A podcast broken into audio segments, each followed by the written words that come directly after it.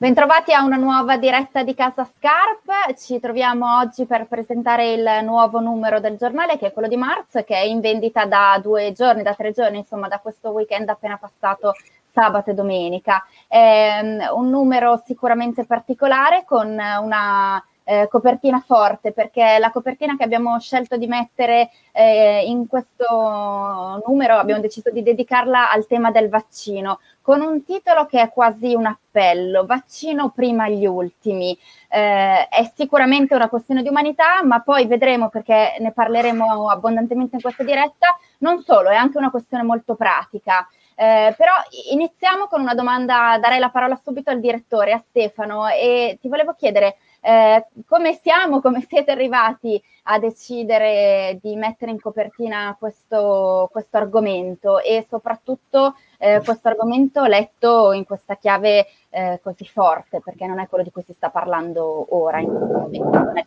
più pubblico. Sì, sì eh, buonasera a tutti. Ehm,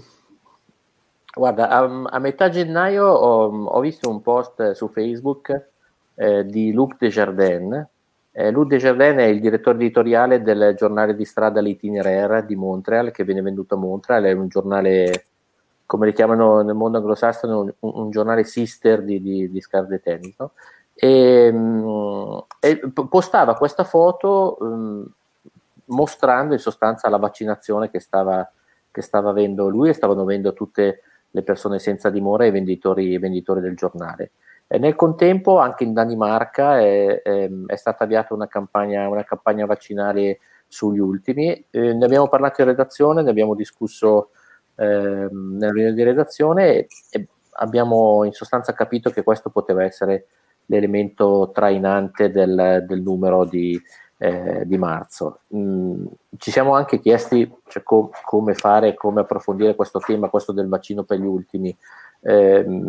con Francesco eh, ne, abbiamo, ne, abbiamo, parlato, abbiamo approfondito il tema e abbiamo deciso di sentire anche un, un grande medico, un esperto sanitario che, che, è Gino Strada e poi dopo Francesco ci, ci racconterà, ci racconterà ehm, meglio l'intervista, l'intervista a Gino Strada. Quello che voglio dire però è che eh, in altri paesi europei già è stato fatto, eh, non è soltanto una questione umanitaria come potrebbe sembrare superficialmente, ma è anche e soprattutto una questione sanitaria, nel senso che eh, le persone senza dimora, i più fragili, chi frequenta le mense, chi frequenta eh, i centri d'ascolto, eh, chi, ehm, chi, sta in coda anche in attesa de- del pacco, e abbiamo visto no, anche le immagini forti delle, delle code fuori, fuori, dai centri dove si distribuiscono pacchi e, e, e, alimenti per le persone indigenti, per le persone più povere, eh, incontrano tante persone, quindi facilmente sono eh, persone a rischio e facilmente sono persone che possono anche trasmettere no, il, il, Covid. E quindi è una, è una come dire, è, un, è un'immagine forte, una campagna forte. Eh, tra l'altro, Marta, possiamo anche dirlo che è stata ripresa da la nostra copertina è stata ripresa da The Big Issue. Domani credo che posteremo anche sui social la, la, mm, l'immagine. Eh, Mm, cioè il direttore di Big ha visto su Twitter la, l'immagine e ha detto ma è una bella copertina eh, ma anche noi ci siamo, anche noi siamo sul pezzo, anche noi siamo sul tema e ne hanno fatto, ne hanno fatto l'hanno fatta proprio, l'hanno pubblicata ehm, anche sull'edizione appunto di The che lo ricordo è il più importante giornale di strada del mondo, viene venduto nel, nel Regno Unito in 100.000 copie ogni settimana, cioè un'esperienza incredibile, pazzesca. E questo è un po' il motivo per il quale abbiamo deciso di dedicare la copertina a questo, a questo, a questo tema, a questo appello, trasformando la copertina quasi in un manifesto. Francesco, firmi tu questo, questo articolo, questo dossier, eh, che, cosa, che, cosa, ci racconti? Insomma, eh, per l'Italia noi chiediamo questo, ma ci sono altri paesi eh, come diceva Stefano, che si sono già mossi, abbiamo anche altre esperienze e poi soprattutto abbiamo su queste pagine una voce importante. Sì, beh, ehm, come diceva Stefano, appunto, siamo partiti da alcune storie locali, ha citato Montreal, ha citato la Danimarca e anche da un appello in realtà che ha lanciato la eh, Federazione degli organismi per il senza tetto eh, europeo, che si chiama FEANZA. Eh, in questo appello, appunto, gli operatori eh, chiedevano agli Stati membri, raccomandavano agli Stati membri di inserire eh, i senza tetto eh, tra le eh, categorie prioritarie nelle loro campagne di vaccinazione e, ehm, e lo eh, motivavano non soltanto con delle ragioni appunto come abbiamo detto umanitarie mh, mm, eh, perché appunto i senza tetto sono le persone più deboli quindi eh, quelle che eh, se vengono infettate hanno più probabilità di sviluppare i sintomi peggiori della malattia quindi fino a quelli estremi cioè la morte. Eh, ma anche per eh, appunto ragioni sanitarie nel senso che il ragionamento era che se eh, prote- diciamo, eh, proteggiamo dal contagio queste persone, tuteliamo anche il resto della popolazione, perché queste persone per la vita che conducono sono le persone appunto più esposte al contagio e che quindi possono anche eh, diventare veicolo di contagio, quindi infettare il resto della popolazione. Quindi un argomento assolutamente, diciamo, razionale, non soltanto umanitario. E, ehm, ora, eh, ci aveva anche colpito il fatto che sostanzialmente, almeno in Italia, questo appello eh, fosse è caduto nel vuoto, perché non abbiamo trovato in realtà eh, eh, altre organ- organizzazioni insomma, che eh, lo avessero ripreso. E allora siamo andati un po' a fondo, abbiamo fatto eh, prima di tutto un'inchiesta ehm, appunto a, a, livello internazionale, cercando di capire appunto eh, quali erano i paesi eh, che avevano eh, inserito tra le categorie prioritarie i senza tetto. Abbiamo scoperto che non, non, in Europa non sono molti, c'è in realtà eh, soltanto la Danimarca, che tra l'altro è anche il paese, come abbiamo letto in questi giorni, anche quello più avanti nella campagna di vaccinazione di tutta la popolazione complessiva. Insomma, quindi un paese che che sta affrontando questa emergenza sanitaria con eff- efficacia e efficienza. No? E, che qui, e, che è, e, che ha inserito eh, appunto i, i, i, senza tetto su 12 categorie diciamo vulnerabili al quinto posto, quindi dandogli una certa priorità, insomma.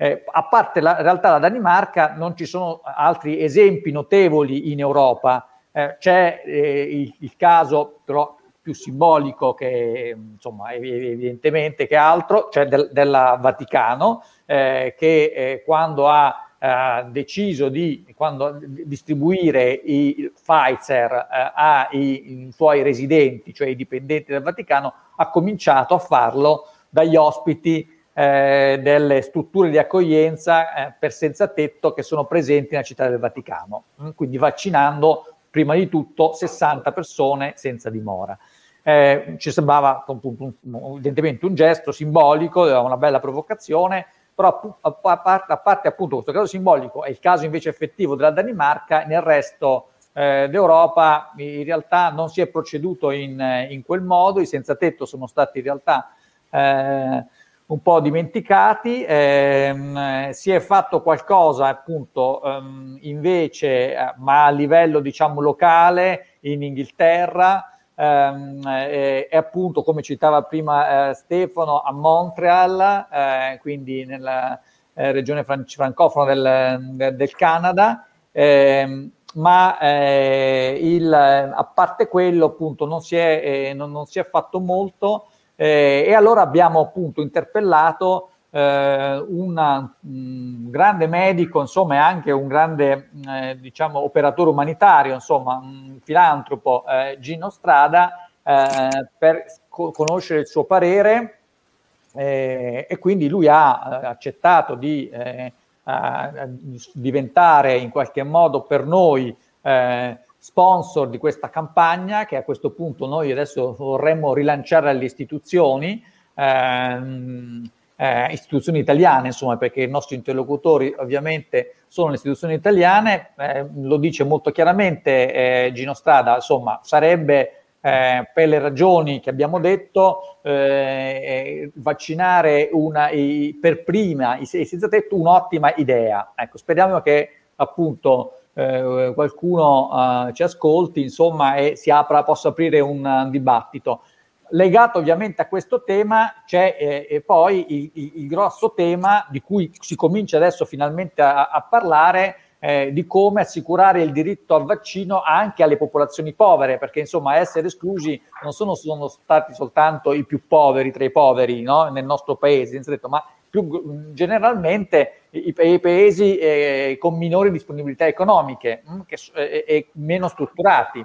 Eh, il, il, tema è ormai insomma, è, abbastanza chiaro, insomma, se eh, non si arriva ad un'immunità di gregge, eh,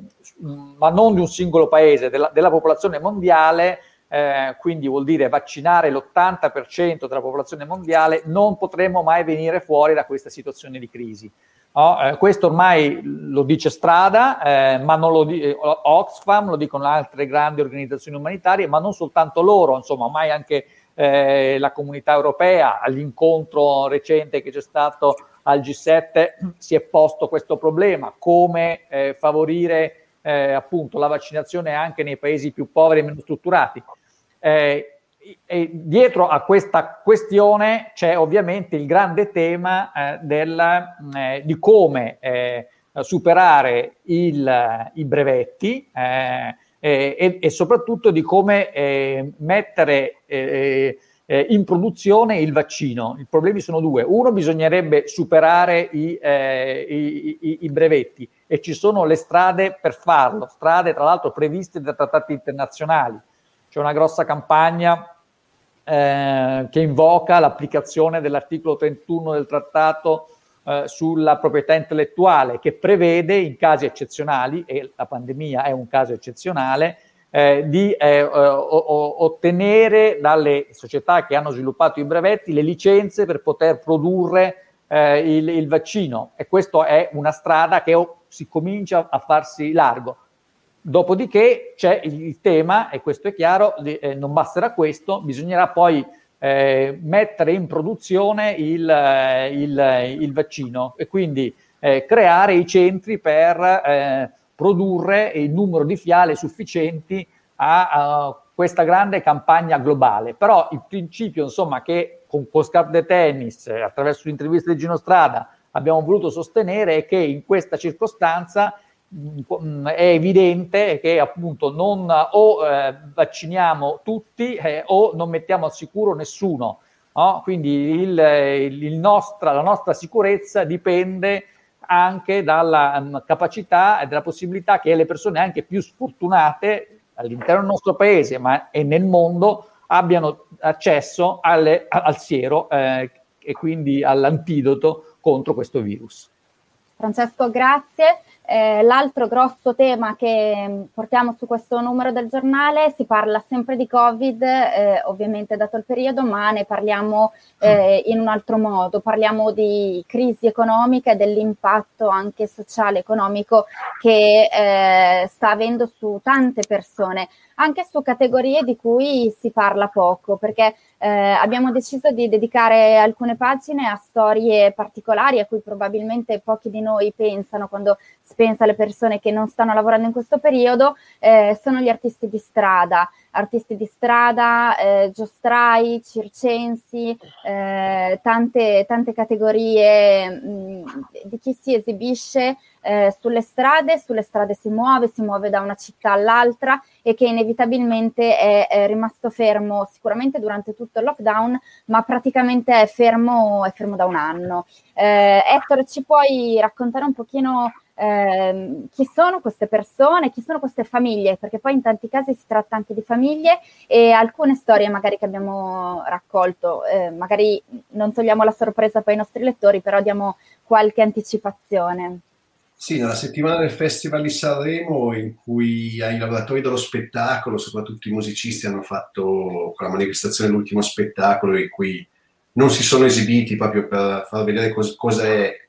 cos'è lo spettacolo senza spettacolo, siamo andati a dare voce, cercare di dare voce a, a quegli elementi del, del, mondo dello spettacolo che, che, di fatto di voce non ce l'hanno più, no? sono le persone che normalmente si esibiscono in strada, eh, clown, equilibristi, mangiafuoco, musicisti, ma anche tutto quel comparto che riguarda le, quelle che sono le feste di paese, no? pensiamo agli, agli spettacoli viaggianti, Luna Park, piuttosto che agli spettacoli circensi.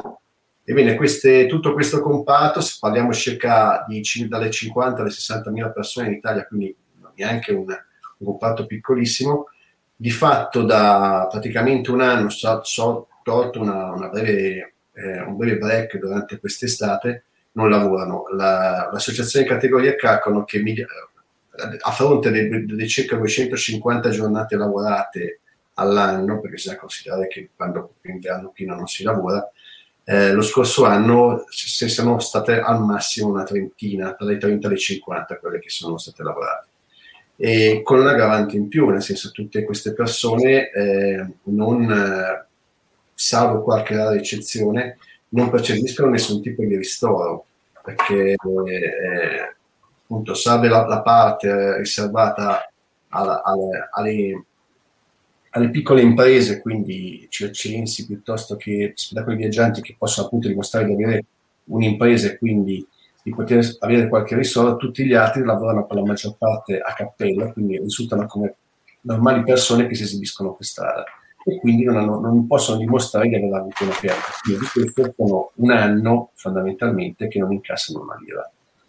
E abbiamo raccontato le storie di alcuni di loro, alcune uh, anche emblematiche. Abbiamo la storia di Eki, che è il vincitore di un programma televisivo eh, con, eh, con, la, Ursing, la Utzinger, che è All Together Now 2020. Lui è un artista di strada che viene dalla, dall'Indonesia, dove ha conosciuto la moglie italiana, e è venuto in Italia, ha iniziato a esibirsi per strada. E da lì è stato notato e è arrivato a vincere il programma, quindi per dimostrare che non è che chi si esibisce per strada vale meno di chi non si esibisce, chi si esibisce su altri eh, palcoscenici. Il problema vero è che anche parlando con gli artisti, con le associazioni di categorie, è che eh, non, non, c'è una prospettiva, nel senso che si parla di tutto, si parla appunto di vaccinare qualcuno, di aprire dei comparti, di chiudere degli altri, ma tutto quello che è comparto spettacolo e ancora di più questo, questo, piccolo comparto dentro l'altro comparto non, non se ne parla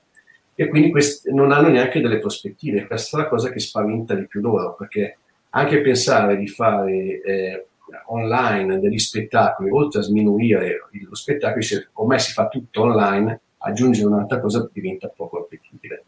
E questo è un problema, forse il problema maggiore che attaglia più, cioè non, non sapere cosa, cosa sarà di loro nel futuro. E questo è il problema maggiore.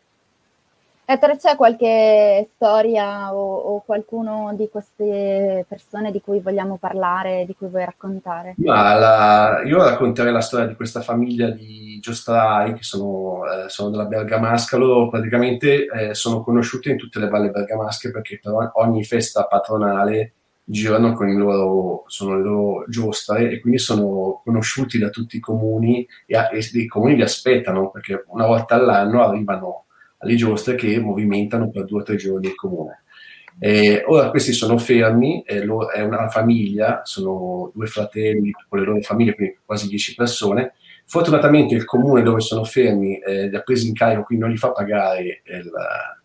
la tassa di soggiorno, tra l'altro deve pagare anche le tasse e per mangiare la Caritas eh, porta loro i pacchi viveri, i pacchi dono. E questi signori, appunto, loro hanno sempre fatto questo lavoro, sono conosciuti, abbiamo voluto di tutto, non sanno fare altro, non, non, non, hanno neanche idea di cosa poter fare altro e sono lì che aspettano da un anno. Questo è veramente, secondo me, la storia più emblematica di tutti. Abbiamo raccontato alcune delle pagine di questo giornale, sono 66 pagine. Stefano, vuoi darci qualche indicazione di cos'altro troviamo in questo giornale? Sì, mm, ci sono come sempre tanti, tanti altri temi, tante altre, tante altre storie. Eh, quelle per esempio che scrivono i nostri, i nostri, editorialisti, a cominciare da Giorgio Teruzzi che eh, scrive un pezzo, un pezzo interessante e anche molto particolare sul, eh, sull'arte, tra virgolette, del litigio e,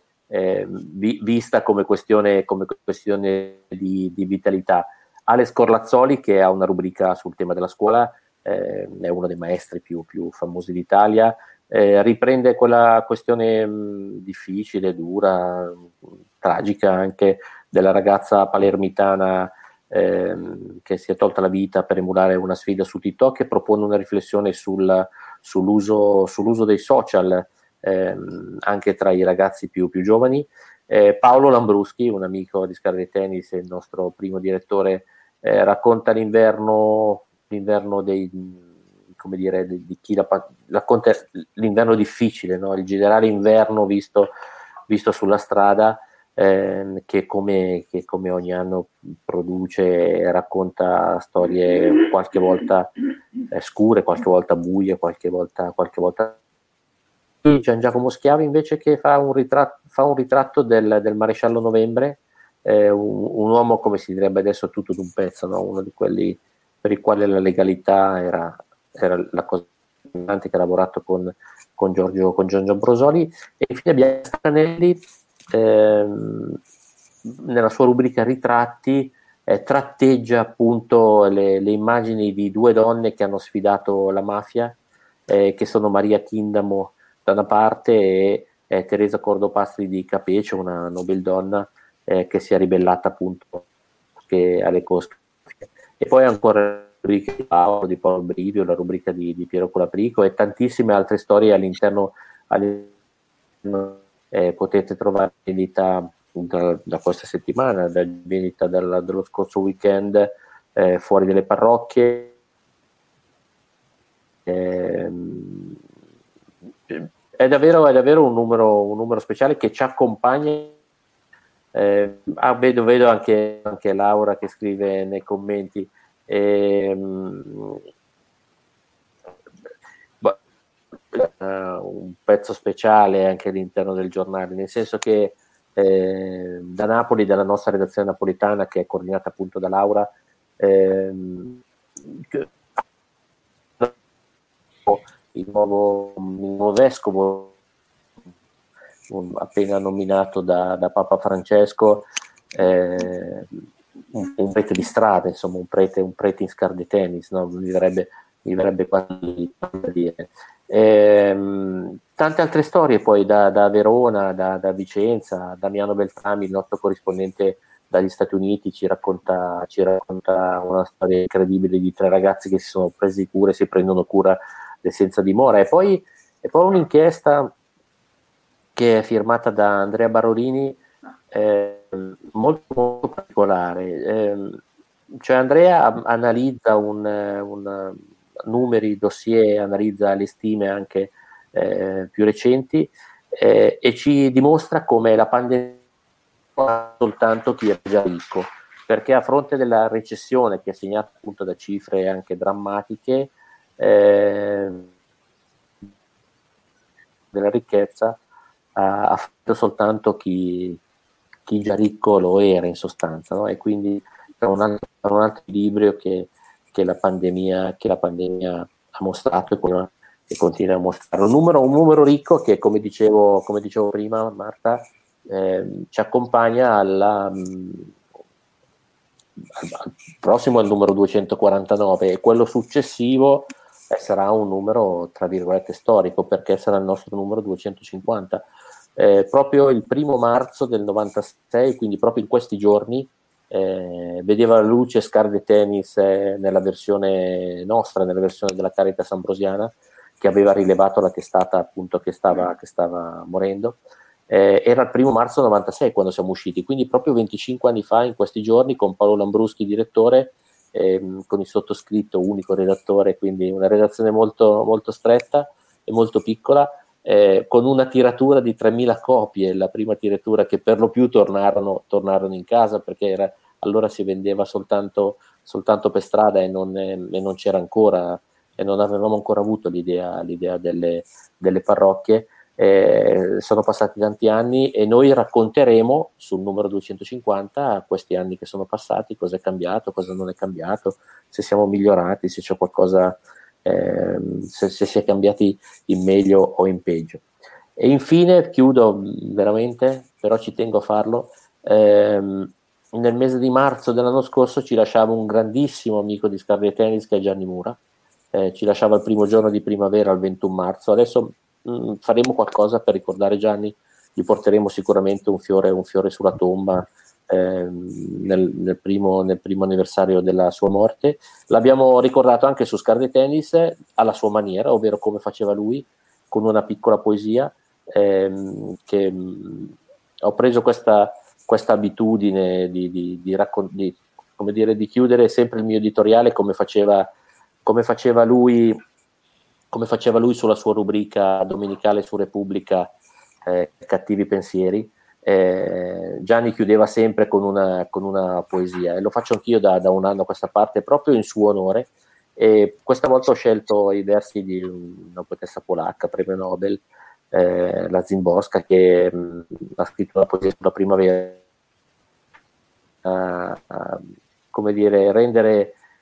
il giusto omaggio a, a un grande maestro che, che, ci ha, che, ci ha, lasciato troppo presto e che ha lasciato un vuoto incolmabile sulle, sulle nostre pagine. Non so se siete d'accordo, ma io la, la penso, la penso eh, davvero così.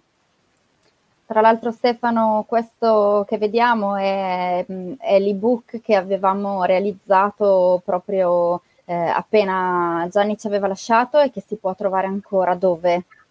Assolutamente, si può trovare, eh, intanto saluto anche gli amici che stanno scrivendo eh, nei commenti, vedo alcune persone che conosco e che, che, saluto, che saluto con affetto. Beh, Maurizio ormai ci segue, il nostro lettore, ma ci segue qua con costanza con, e lo ringrazio, anche Osvaldo. Ehm, il libro di Mura lo troviamo sulla nostra edicola digitale all'indirizzo www.social-shop.it che vedete in, in sovrimpressione. E a questo indirizzo è possibile mh, comprare la copia del giornale dell'ultimo, dell'ultimo, numero, è possibile comprare gli arretrati, è possibile scaricare i, i, i nostri sussidi, i nostri libri. Eh, il libro di Gianni Mura, per esempio, rac- raccoglie tutte le storie che Gianni ha scritto per Scarlet Tennis in questi, negli ultimi cinque storie incredibili, storie pazzesche. Eh, è possibile scaricare anche la guida che hai fatto tu, eh, che è a spasso per la Lombardia, che appena la, la, regione tornerà di un colore neutro e lo speriamo il prima possibile, il bianco possibile, ehm, sarà possibile anche come dire, fare, seguire questi itinerari in Scarde Tennis, che sono itinerari molto, molto semplici e molto facilmente raggiungibili. Eh, ci sono ancora le meravigliose tazze, qualcuna ce n'è ancora. Eh, insomma, è un, un, po' il nostro, tra virgolette, la nostra edicola virtuale, però mi raccomando, per chi incontra i nostri venditori, fondamentale è l'acquisto del giornale di strada dei nostri, dei nostri venditori, perché come, come sapete tutti,